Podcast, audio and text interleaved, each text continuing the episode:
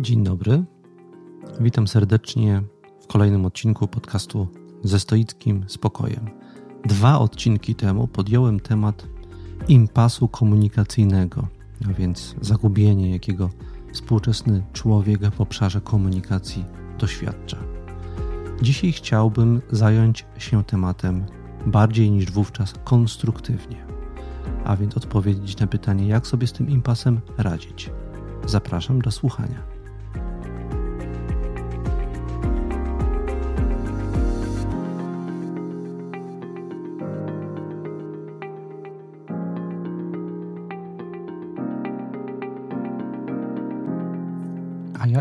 Przechodzę do realizacji wyzwania, jakie sobie postawiłem w dzisiejszym odcinku. Przy czym, o ile zakończę podziękowaniami, chciałem także od nich zacząć. Więc trochę nietypowo, przynajmniej jak na ostatnie odcinki podcastu. Chciałem podziękować za feedback, który regularnie od Was, moich słuchaczy i słuchaczek, dostaję. Ale tym razem za nietypowy rodzaj feedbacku chciałem podziękować. Dwa jego rodzaje. Po pierwsze, za feedback do wątku, który umieściłem ostatnio pod koniec mm, odcinka. Chodzi o wątek z, niespodziewanymi ruchami jelit.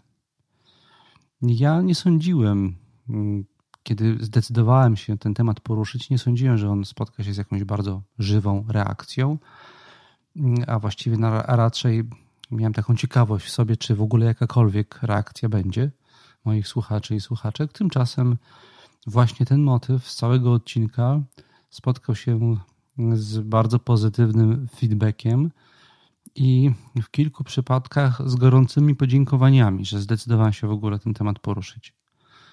Więc dziękuję mi, dziękuję Wam, że mi o tym mówicie. Po raz kolejny przekonałem się, że temat, co do którego przypuszczam, że nie zarezonuje u Was, właśnie on okazuje się, że rezonuje. Ostatnio miałem podobne doświadczenie, kiedy poruszałem temat hałasu. Jest jeden odcinek tego podcastu poświęcony w całości właśnie hałasowi. Kiedy decydowałem się na ten temat, spodziewałem się, że raczej nie wzbudzi on zainteresowania szczególnego wśród słuchaczy, że to będzie taki po prostu jeden z mniej ciekawych tematów, które warto może poruszyć. Tymczasem właśnie ten temat wywołał bardzo duży, duże zainteresowanie dużo informacji zwrotnych dostałem od słuchaczy, okazuje się, że jest to problem dla wielu osób, ilość hałasu w otaczającym nas świecie. Druga rzecz, za, za którą chciałem podziękować słuchaczom i słuchaczkom, jest to, że zawsze nieodmiennie pozytywnie reagujecie na zarówno bardziej, jak i mniej udane żarty stoickie, jakie prezentuję w tym podcaście. Mm, buduje mnie to i upewnia w tym, że praktyce duchowej, takiej praktyce, w której mierzymy się z poważnymi problemami i dylematami i z powagą zagłębiamy się w siebie, niezbędne jest także lekkość, dystans i humor.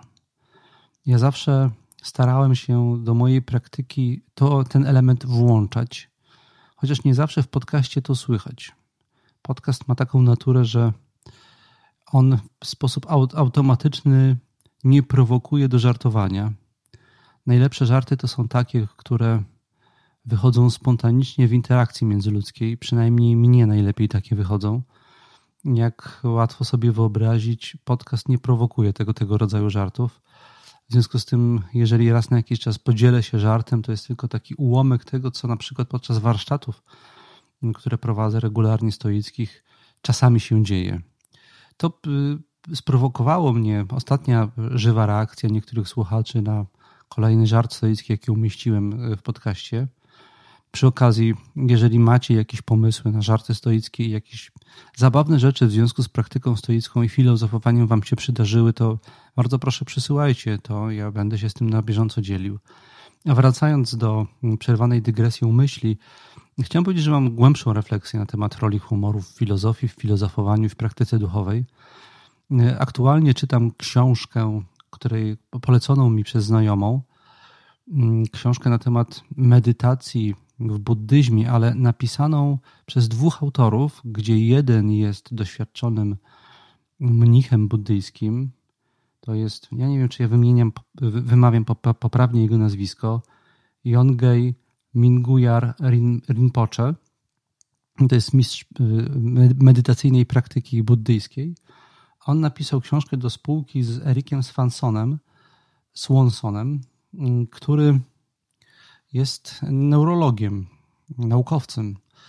E, I razem próbują jednocześnie mówić o medytacji i o tym, jak, jakie zjawiska w mózgu ludzkim na poziomie neurologicznym umożliwiają takie, a nie inne efekty. To jest bardzo pouczające, bo sądzę, że podobnie jest ze stoicyzmem.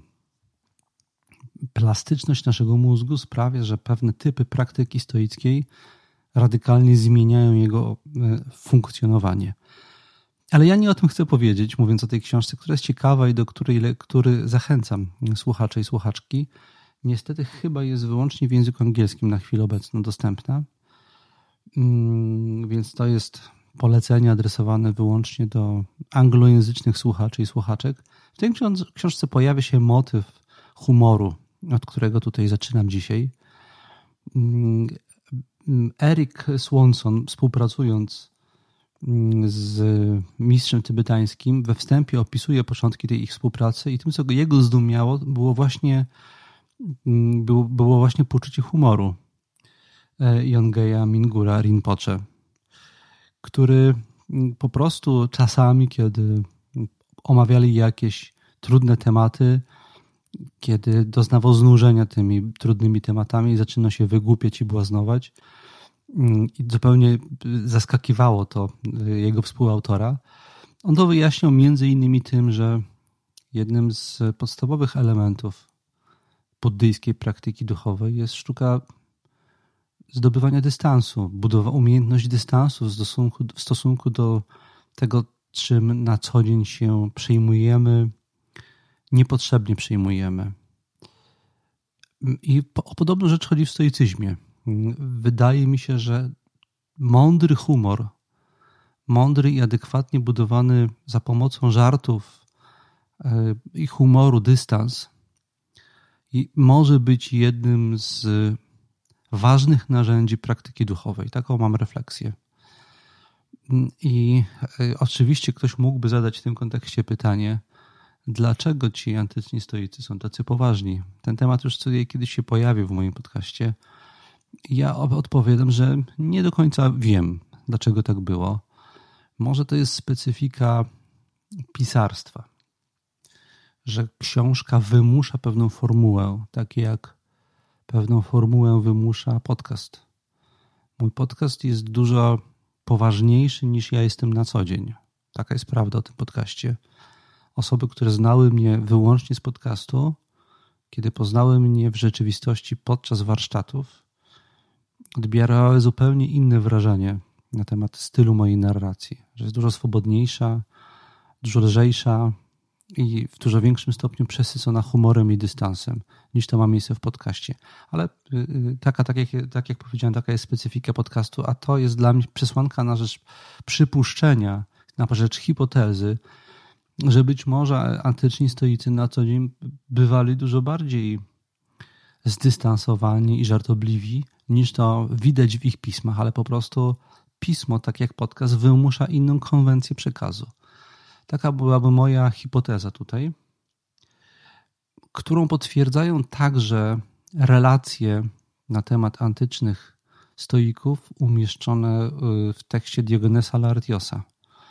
Niektóre z anegdot na temat ich życia są y, nasycone dużą dawką humoru. To też y, proponuję sięgnąć do tego tekstu, żeby to zobaczyć.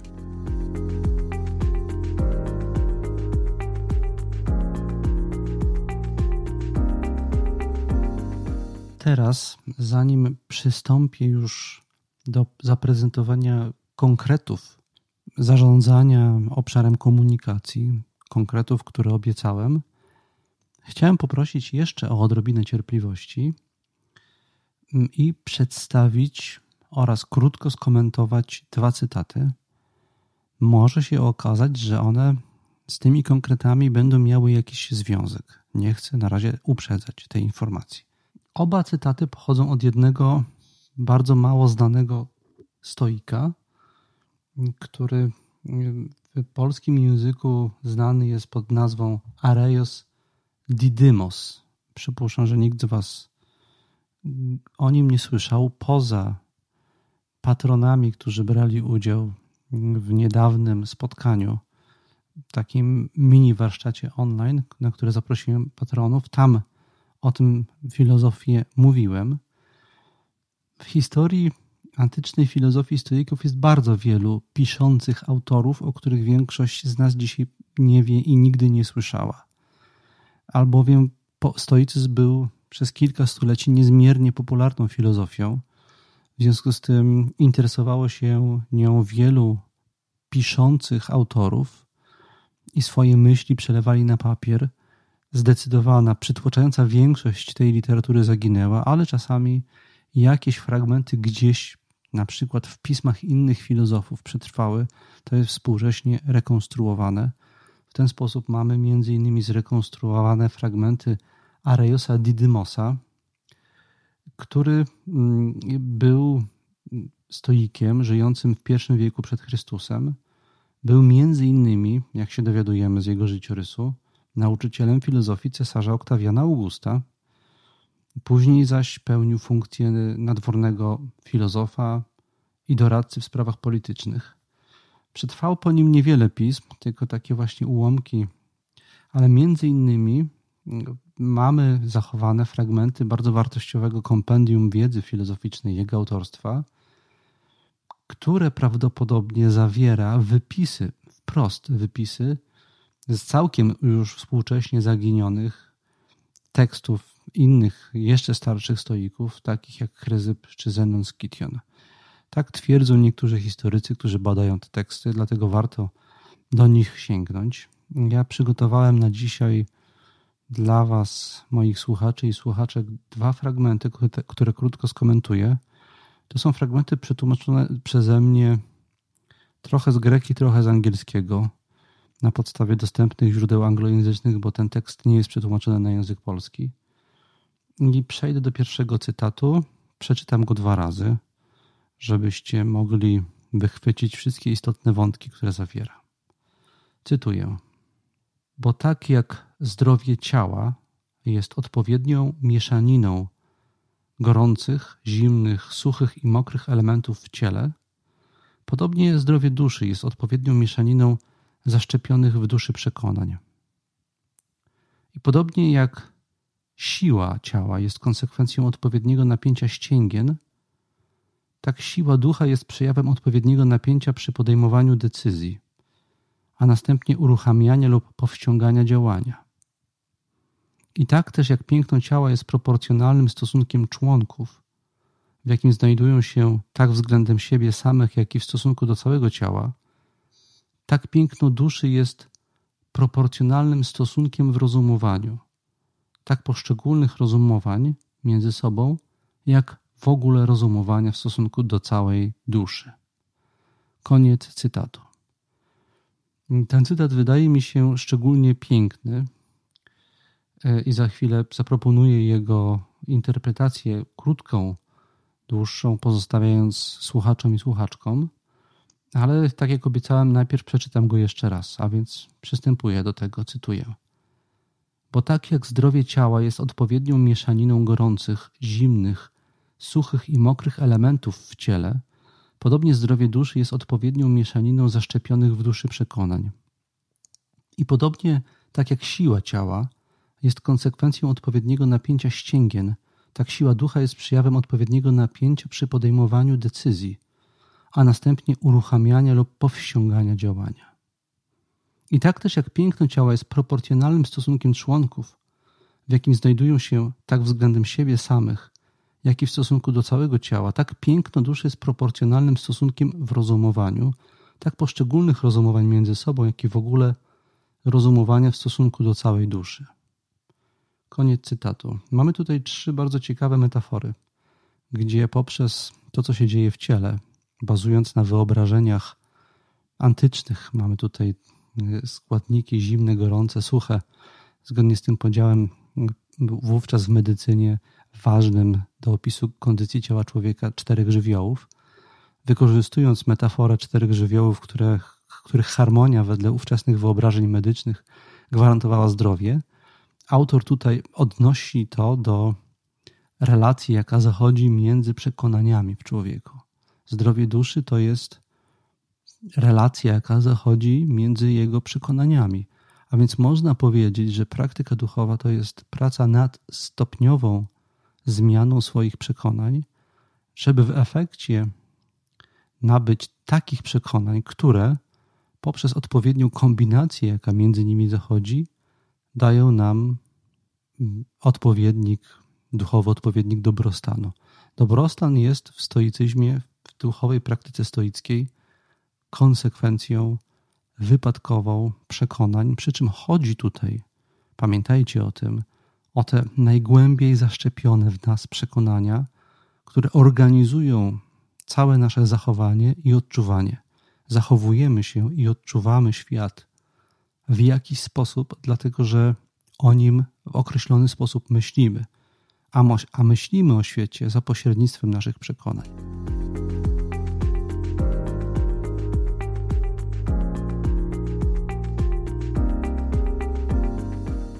A teraz mm, przechodzę do przedstawienia drugiego cytatu e, z Areosa Didymosa.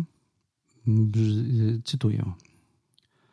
Ponieważ dusza sprawuje większą kontrolę niż ciało, stoicy powiadają, że w odniesieniu do życia w zgodzie z naturą, rzeczy dotyczące duszy, które są zgodne z naturą i lepsze, mają również, również większą wartość niż rzeczy dotyczące ciała i tego, co zewnętrzne. Tak więc w odniesieniu do cnoty naturalna zdolność umysłu przewyższa pod względem wartości naturalną zdolność ciała. I mówią, że to samo dotyczy innych rzeczy. Koniec cytatu. Ten cytat także przeczytam jeszcze raz. Cytuję.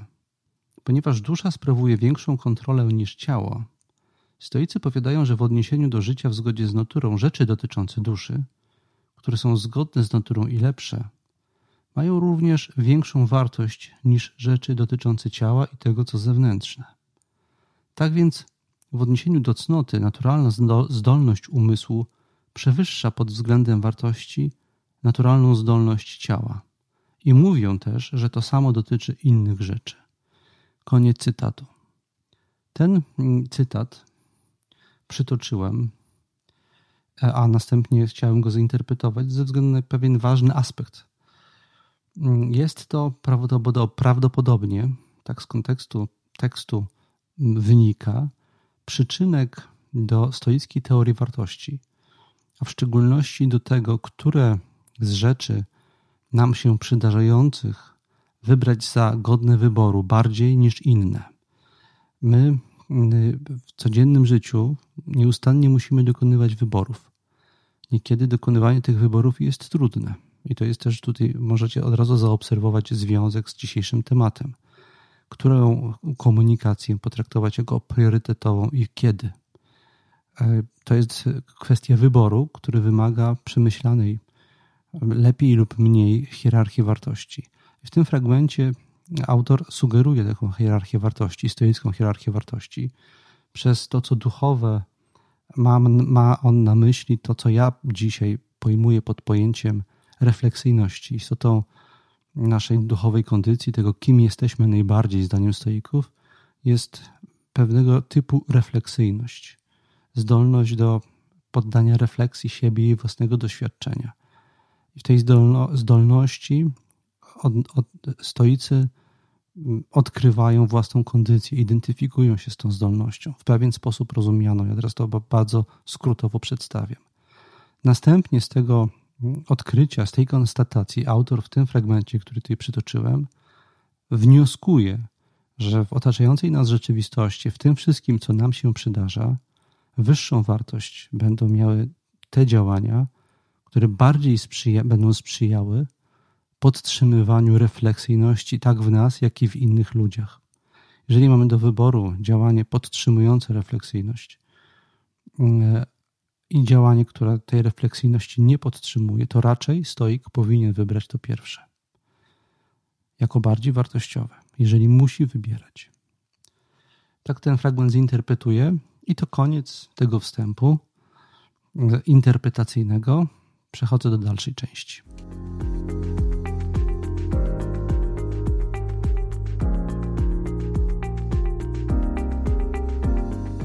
W odpowiedzi na temat niemocy komunikacyjnej, który podjąłem w odcinku 74 podcastu, dostałem kilka e-maili z interesującymi komentarzami. I chciałbym teraz trzy wy, wybrane e-maile przeczytać. One są bardzo ciekawe i opatrzeć je krótkim komentarzem. Pierwszy e-mail pochodzi od Witolda, którego niniejszym serdecznie pozdrawiam. Zwierzę się słuchaczom i słuchaczkom, że z Witoldem znamy się bardzo długo, bo był kiedyś moim uczniem w liceum społecznym w Milanówku. I to było jakieś 15 lat temu, kiedy skończyłem tam pracować. Co najmniej tyle czasu minęło. Chyba więcej, nawet 17 powiedziałbym. No więc Witoldzie, pozdrawiam Cię serdecznie mm, i bardzo dziękuję za piękny e-mail, jaki mi przysłałeś. Jego fragmenty przeczytam teraz, a potem krótko skomentuję. Oto e-mail od Witolda. Chciałem się jako psycholog podzielić pewną refleksją w kontekście impasu komunikacyjnego i obszarów nadmiarowości komunikacyjnej. Moim zdaniem istnieje jeszcze jeden wymiar nadmiaru, mianowicie nadmiar nieautentyczności w komunikacji. Mówię tu w szczególności o mediach społecznościowych, bo z jednej strony, jak Pan słusznie wspomniał, jesteśmy ciągle dostępni na różnych komunikatorach.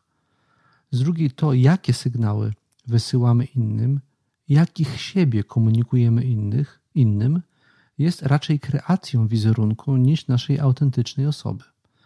To, co komunikujemy innym w mediach społecznościowych, to, co jest dostępne dla innych z naszego życia, to nie tyle my sami, nasze autentyczne ja, ile pewna kreacja idealnego wizerunku, tego, jak chcielibyśmy być postrzegani. Bo ile razy mi się to zdarzyło, poznaję na Instagramie dużo ludzi, z którymi piszę, że widzę piękne zdjęcie uśmiechniętej, zadowolonej osoby, a gdy taka osoba do mnie pisze, to się okazuje, że na co dzień wcale nie jest taka szczęśliwa. Tylko taką udaje, wybierając do publikacji to jedno najlepsze zdjęcie. Osobiście przeglądając Instagrama, gdzie najczęściej oglądam to, co związane jest z moją pasją, czyli samoloty, jeśli już patrzę na zdjęcia ludzi, to uważam, najlepsze, że najlepsze są te właśnie nieprzygotowane, autentyczne, bez filtrów, makijaży, pozowania itd. Tak, tak więc wydaje mi się, że istnieje ten piąty obszar nadmiarowości nadmiarowość komunikacji nieautentycznej, wykreowanej, jakiejś komunikacji wizerunkowej. Na pewno jest to jakiś sposób naradzenia sobie z izolacją społeczną czy samotnością, gdzie próbujemy zainteresować innych na relacji tym, co akurat robimy, czy zaimponować tym, czego akurat doświadczamy, często publikując coś, co może niekoniecznie jest takie fascynujące, jak na przykład jem pizzę. Zauważam jednak, jak trudno jest ludziom nawet w komunikacji prywatnej zakomunikować autentyczne ja, siebie samych, tych prawdziwych, swoje emocje, potrzeby, przekonania. Więc z jednej strony mamy nadmiar możliwości komunikacji, kanałów, trybów, możliwości poznawania nowych ludzi, z drugiej strony najczęściej nie komunikujemy im siebie, ale jakieś swoje wykreowane ja idealne. I tej sztuczności w komunikacji też widzę jakiś nadmiar.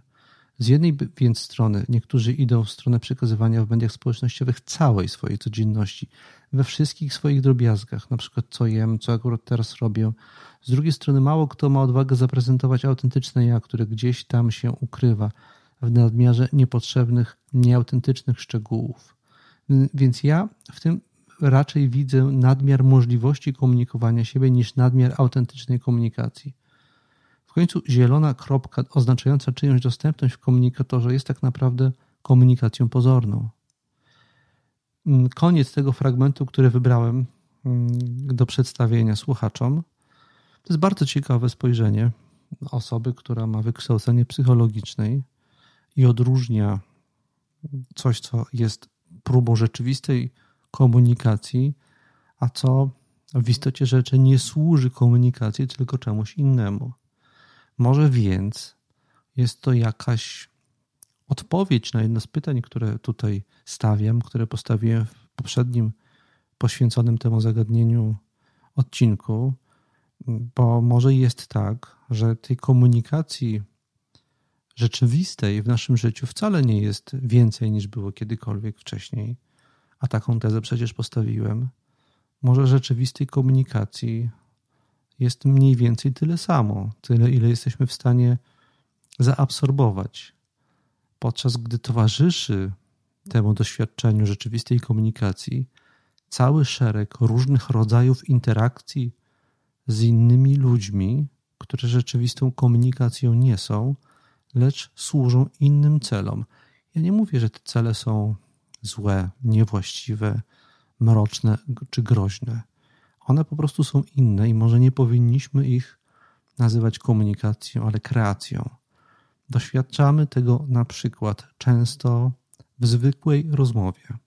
Zdarzało mi się słyszeć albo oglądać w telewizji debaty, gdzie pozornie miała miejsce wymiana myśli, miała miejsce komunikacja, podczas gdy w istocie osoby nie mówiły, nie rozmawiały ze sobą, tylko do siebie.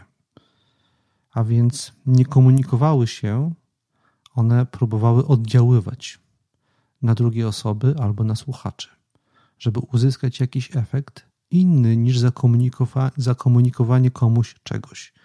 Może w związku z tym, inspirując się tutaj mailem od Witolda, wysiłek duchowy, jaki powinniśmy włożyć w uporządkowanie obszaru, eduka- obszaru, komunikacji, to jest wysiłek w dobre rozpoznanie obszarów naszego życia, w których zachodzi rzeczywista komunikacja i które w związku z tym z tego powodu chcemy pielęgnować, od tych obszarów, w których komunikacja nie zachodzi. I jeżeli cele, jakie te obszary realizują, nie są wartościowymi celami dla nas, to warto po prostu spróbować od tego typu interakcji się mniej lub bardziej efektywnie odciąć. Taką refleksję miałem po przeczytaniu e-maila od Witolda.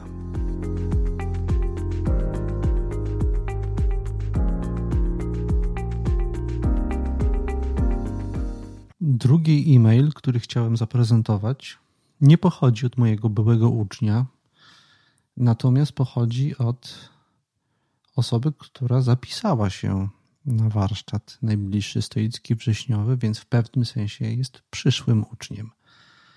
Jeżeli mogę tak powiedzieć, mm, jest to pan Adam, który przysłał mi w odpowiedzi na ten odcinek poświęcony impasowi e, swoją refleksję, która niestety jest przygnębiająca raczej, prawdziwa i wymagająca refleksji. Przedstawię teraz e-mail od e, pana Adama.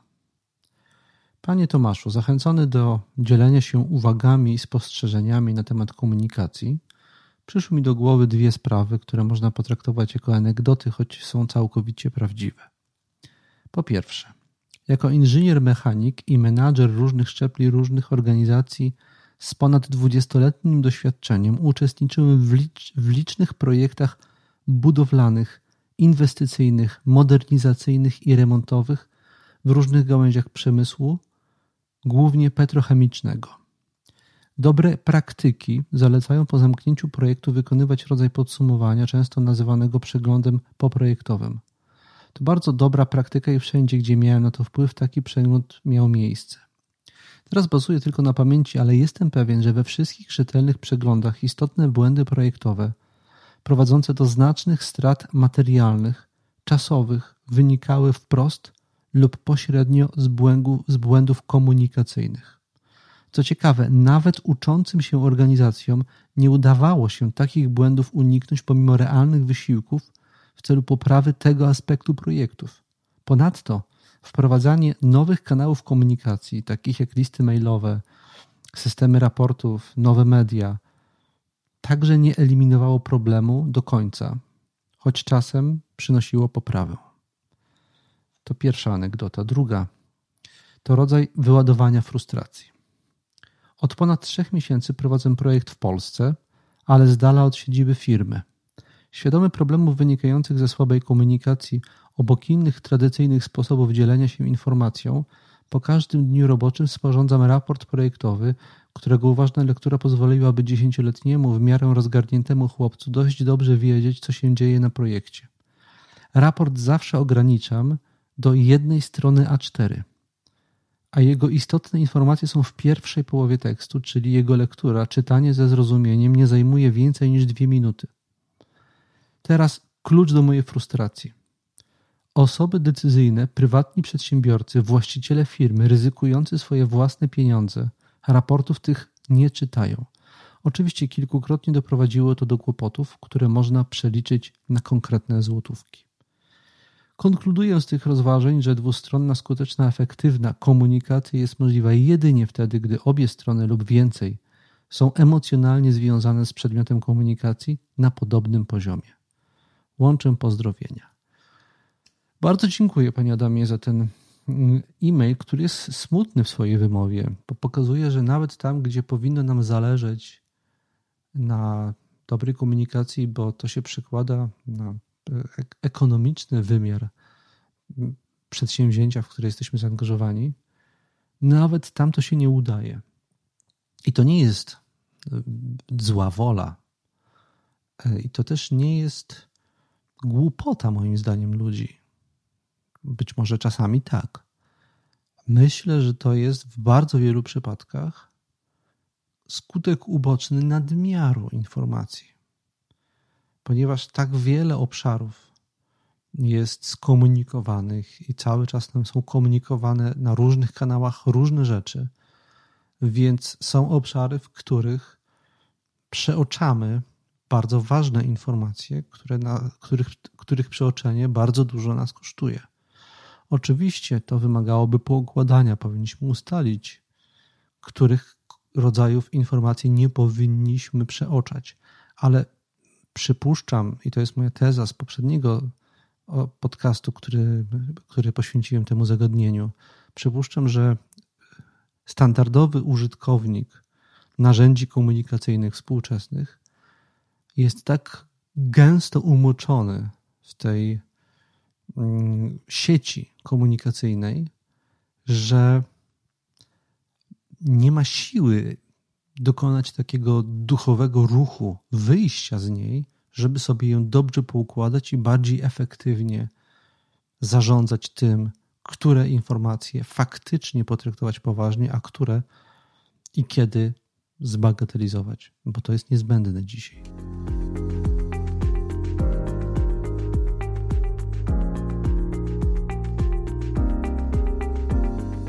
W ten sposób dzięki e-mailom od słuchaczy udało się już nam tutaj, wydaje mi się, sformułować kilka cennych rad. Teraz chciałbym przejść do tych rad, które ja sobie na dzisiaj przygotowałem i krótko je przedstawić. Podzieliłem je sobie na dwie części. Pierwsza ma charakter fundamentalny, druga ma charakter związany z teorią wartości. Zacznę od tej pierwszej, fundamentalnej. A więc przypomnijcie sobie teraz, słuchacze i słuchaczki, od czego zaczęliśmy dzisiaj. Chodzi mi o te dwa cytaty z Areiosa Didmosa. On na nich zwraca uwagę na stoicką koncepcję istoty człowieka. Stoicy, jak tłumaczyłem, przytaczając te cytaty, lokowali nasze człowieczeństwo w obszarze naszej refleksyjności. I to się wiąże ściśle z fundamentalnym stoickim rozróżnieniem. Rozróżnieniem, na którym opiera się cała stoicka doktryna. Rozróżnieniem na to, co od nas zależne i niezależne. Sukces w praktyce stoickiej zależy od tego, czy i na ile głęboko, medytacyjnie przeprowadzamy sobie ten podział i z pamięcią o tym podziale podejmujemy wyzwania naszej codziennej egzystencji.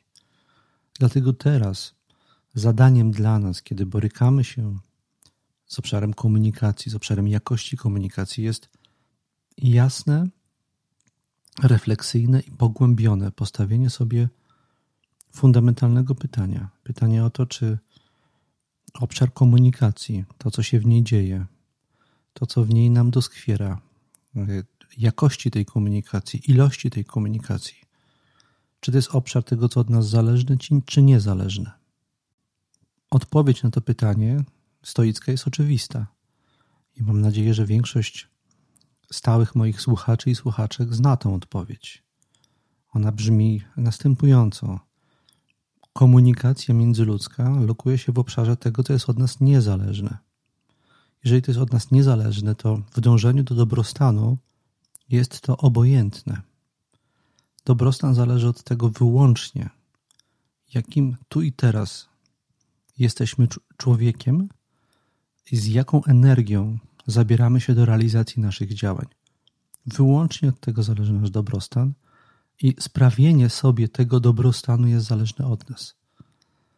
Mogę zaopatrzyć jeszcze tą refleksję i tą zachętę do krótkiej medytacji regułą stoicką, którą na okoliczność wchodzenia w relacje międzyludzkie sobie sformułowałem, chociaż wprost y, z tekstu, z tekstów żadnego z antycznych stoików jej nie wyczytałem. Ta formuła brzmi następująco. Jeżeli nie będziesz miał dobrej relacji z samym lub z samą sobą, to najprawdopodobniej nie będziesz też mieć dobrej relacji z nikim innym. W związku z czym Pierwszym postulatem, jaki wnioskować możemy z tego, co powiedziałem, to jest to, że podstawową relacją i komunikacją, o którą musimy się zatroszyć, to jest komunikacja z samymi sobą. Jeżeli ta komunikacja przebiegnie poprawnie, jeżeli uruchomimy właściwy duchowy wewnętrzny komunikator, i się dobrze skomunikujemy ze sobą, ustaliwszy, co jest dla nas ważne i dlaczego, to prawdopodobnie wszelkie problemy komunikacyjne, które nam doskwierają, stopniowo i dość łatwo uda nam się poukładać.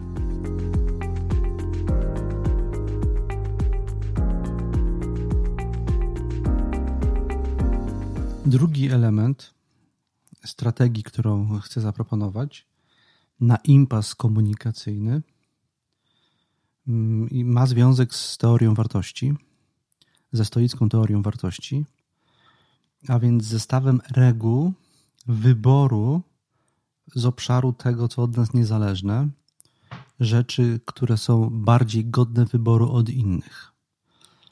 Jednym z elementów konstytutywnych bycia istotą refleksyjną, a więc jednym z elementów treningu naszej refleksyjności jest układanie rzeczy ważnych w naszym życiu, określanych także mianem wartości, w przemyślane hierarchie.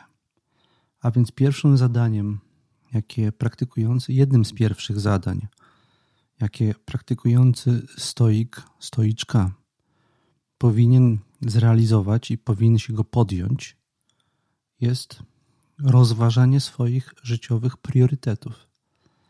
W tym celu należy spotkać się ze sobą i naturalnym miejscem czy przestrzenią, przestrzenią takich spotkań jest przegląd siebie, poranny bądź wieczorny przegląd siebie. Trzeba więc spotkać się ze sobą i zadać sobie pytanie w spokoju, w ciszy, w dystansie do codziennego zgiełku, zadać sobie pytanie o to, co jest dla mnie ważne.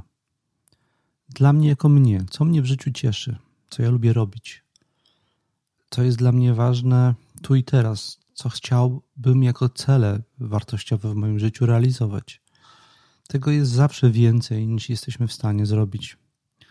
Więc trzeba sobie to następnie ułożyć w hierarchię i odpowiedzieć na pytanie, które z tych celów są dla mnie ważniejsze a następnie w sytuacji jakiejkolwiek życiowej rozterki, bez wahania, ze spokojem, po stoicku właśnie, wybrać to, co jest ważniejsze i umieć zrezygnować z tego, co jest mniej ważne.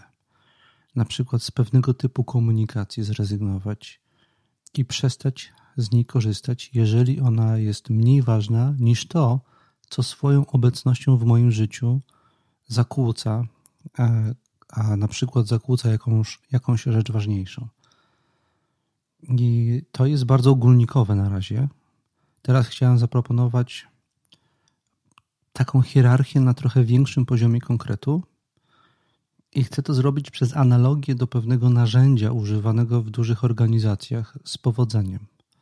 Istnieje takie narzędzie jak drabina partycypacji. Narzędzie to polega na tym, żeby zdefiniować w danej organizacji, firmie obszary decyzyjne, na które pracownik danego szczebla ma wpływ i te, na które nie ma wpływu. I zazwyczaj takie drabiny partycypacji układa się w trzy poziomy.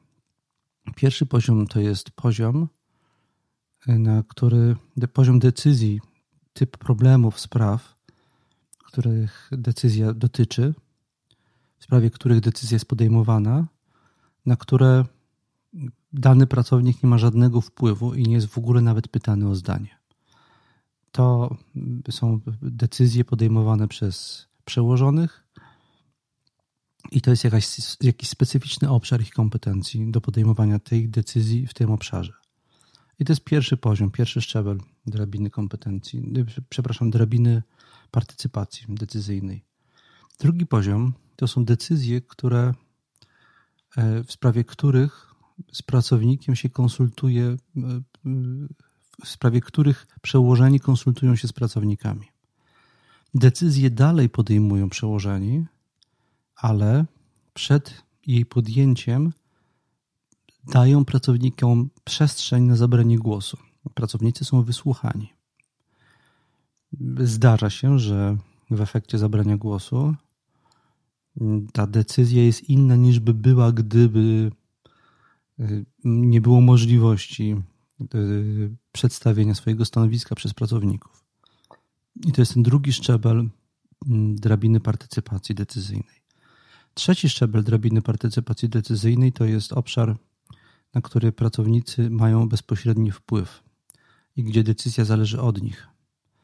Jedyne, co trzeba tu ustalić, to jest jaki to jest obszar i w jaki sposób ta decyzja jest podejmowana. Czy to jest demokratyczne głosowanie? Jeżeli to jest demokratyczne głosowanie, to jaka większość głosów decyduje i o czym. Bardzo ważne jest, żeby przy stosowaniu tego narzędzia wyraźnie zdefiniować, jakiego typu decyzje należą do jakiego szczebla czy do jakiego poziomu tej drabiny. Przez analogię z tym rozwiązaniem chciałbym teraz tutaj zaproponować drabinę komunikacji. W związku już z tym, co tutaj powiedziałem o tym, że trzeba sobie swoje priorytety ustalać, chciałem podzielić, wyróżnić trzy szczeble drabiny komunikacji. Szczebel tego, co konieczne, szczebel tego, co ważne i szczebel tego, co przyjemne. I w obszarze tego, co konieczne, są dwie rzeczy, moim zdaniem. I chcę jasno podkreślić też, y, zanim przedstawię konkretne propozycje umieszczenia na, poszczególnym poziomie komunikacji pewnego rodzaju, chcę powiedzieć, to są moje pomysły, moje propozycje. Przedstawiam Wam je jako przyczynek do tego, żebyście sami poddali to refleksji i poukładali to sobie po swojemu. Ja widzę po stoisku to w ten sposób, że są pewne relacje, pewne obszary relacyjne ważniejsze od innych z pewnego powodu. I teraz to wyjaśnię. Więc na tym pierwszym szczeblu, szczeblu tego, co konieczne, umieszczam komunikację wynikającą z relacji, które z jakiegoś powodu są w moim życiu konieczną częścią tego życia. I tutaj są dwa rodzaje relacji, które wchodzą ze sobą w złożoną interakcję. Jest to po pierwsze komunikacja ze sobą, o której już mówiłem. Stoik musi, i to są cele, które sobie musi stawiać w życiu, starać się o zabezpieczenie przestrzeni na komunikację ze sobą, przestrzeni na bycia ze sobą. I to są rzeczy, To są wartości, które powinien realizować i zmierzać do, do osiągnięcia tych wartości w swoim życiu. Druga rzecz, y, druga, drugi obszar y, na, tej, na tym szczeblu tego, co konieczne, to jest relacja i komunikacja z najbliższymi. I przez najbliższych mam na myśli tych, którzy na skutek moich życiowych decyzji i relacji podstawowych są ode mnie witalnie zależni. I mam na myśli e, relacje z nieletnimi dziećmi, z życiowym partnerem i e, z rodzicami.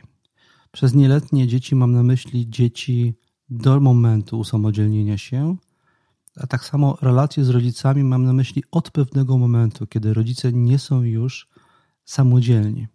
Jeżeli chodzi o partnera, mam na myśli gotowość służenia partnerze, partner, partnerowi i partnerce wsparciem wtedy, kiedy tego potrzebuje.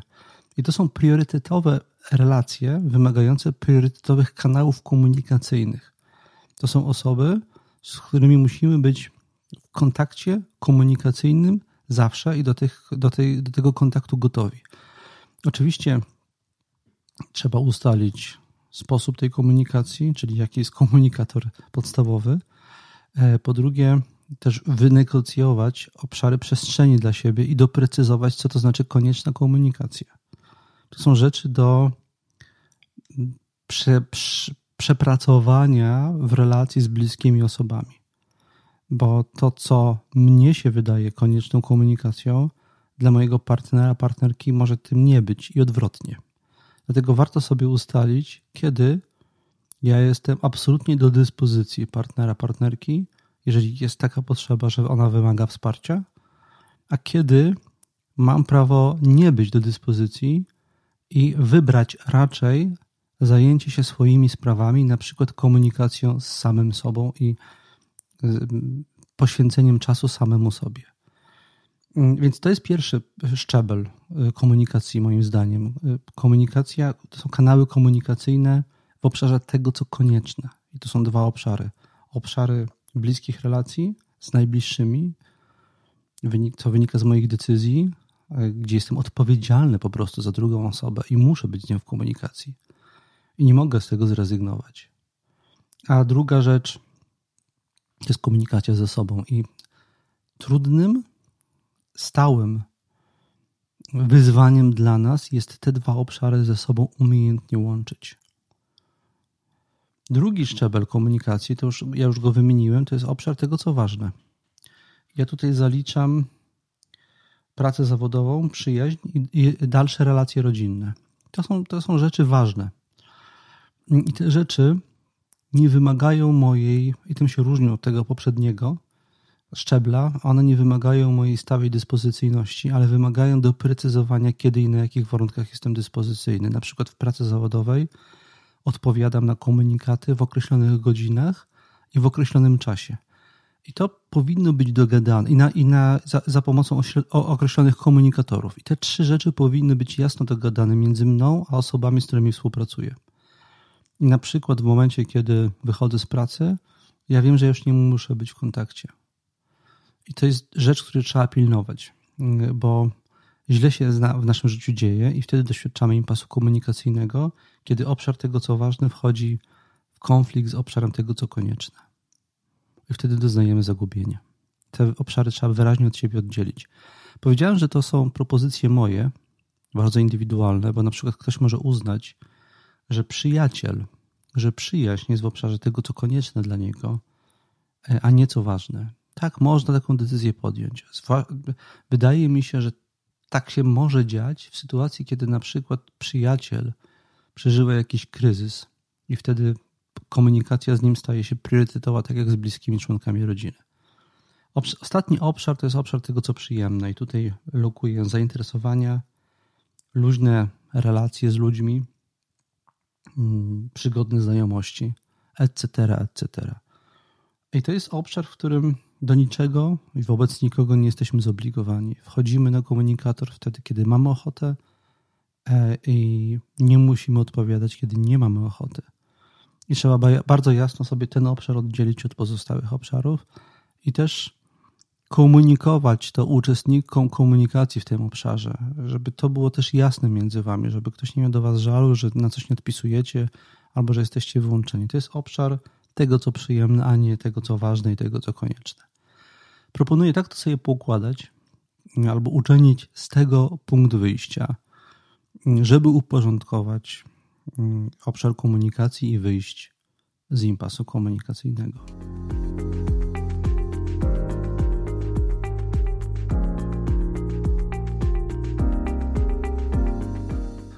Trochę dłuższy wyszedł ten dzisiejszy odcinek niż zwykle. Mam nadzieję, że ta długość w doświadczeniu słuchaczy i słuchaczek przełożyła się na przyjemność, satysfakcja, w szczególności przydatność. Za długość trochę przepraszam mojego technika, który jest jednocześnie moim przyjacielem i o którym wiem, że mm, począwszy od 1 sierpnia podejmuje coroczne stoickie wyzwanie cyfrowego detoksu. Serdecznie mu y, życzę powodzenia w tym przedsięwzięciu. Ja robię sobie te, też w wakacje tego rodzaju detoksy, nieco krótsze. I wszystkich do tego za, zachęcam, żeby te zakotwiczenia elektroniczne odciąć na czas wakacji, na czas jakiś i po, popróbować, jak to jest być tylko ze sobą bardziej ze sobą niż zwykle, kiedy jesteśmy także z różnymi ekranami i innego rodzaju bodźcami elektronicznymi. Mm. Jednocześnie chciałem powiedzieć, nawiązując y, do treści na mojego dzisiejszego odcinka, że moja relacja ze słuchaczami i słuchaczkami należy do kategorii relacji ważnych. To znaczy, że ja tego nie robię tylko dla przyjemności. Ja to traktuję jako ważny element mojego życia, część jakiejś mojej misji. I też y, to wpływa na to, gdzie Was lokuje i komunikację z Wami w drabinie komunikacji. I chciałem w związku z tym zakomunikować Wam, że głównym narzędziem mojej komunikacji z Wami E, jest mój adres e-mail, moja skrzynka pocztowa, mailowa e, tomasz małpa ze stoickim spokojem.pl Obiecuję i staram się trzymać tego, że najdłużej w ciągu trzech, czterech dni, gdyby jakieś zaburzenia wystąpiły, na wszystkie maile odpisuję. Jeżeli przysyłacie mi różne komunikaty na innych za pomocą innych mediów i narzędzi komunikacyjnych, istnieje ryzyko, że dużo dłużej zajmie mi odpowiadanie na nie. Więc to chciałem dla porządku, dla uporządkowania naszej komunikacji przypomnieć. Jednocześnie wszystkim jeszcze raz dziękuję za słuchanie. W szczególności dziękuję patronom i patronkom, którzy wspierają mnie za pośrednictwem platformy Patronite. Gdyby nie Wasze wsparcie, to produkcja tego podcastu tak długo, to już jest 77 odcinek, nie byłaby możliwa. Wy utrzymujecie ten podcast i podtrzymujecie jego istnienie. Mm, najbardziej jestem wdzięczny tym patronom, szczególnie hojnym. Wymienię teraz e, ich z imienia i nazwiska. E, są to Jacek Kaleta, Daria Sali, Ludwik Sinica, Zbigniew Celej, Krzysztof Kamil, Bartosz Szarowar, Michał Mazur, Piotr Wojtczak, Sławomir Franus, Jacek Mędyk, Justyna Metryka, Agata F. i jeden patron, który prosił o anonimowość. Jeszcze raz bardzo gorąco Wam dziękuję. Życzę udanych wakacji z ekranami bądź bez ekranów i zapraszam do słuchania kolejnych odcinków podcastu ze stoickim spokojem.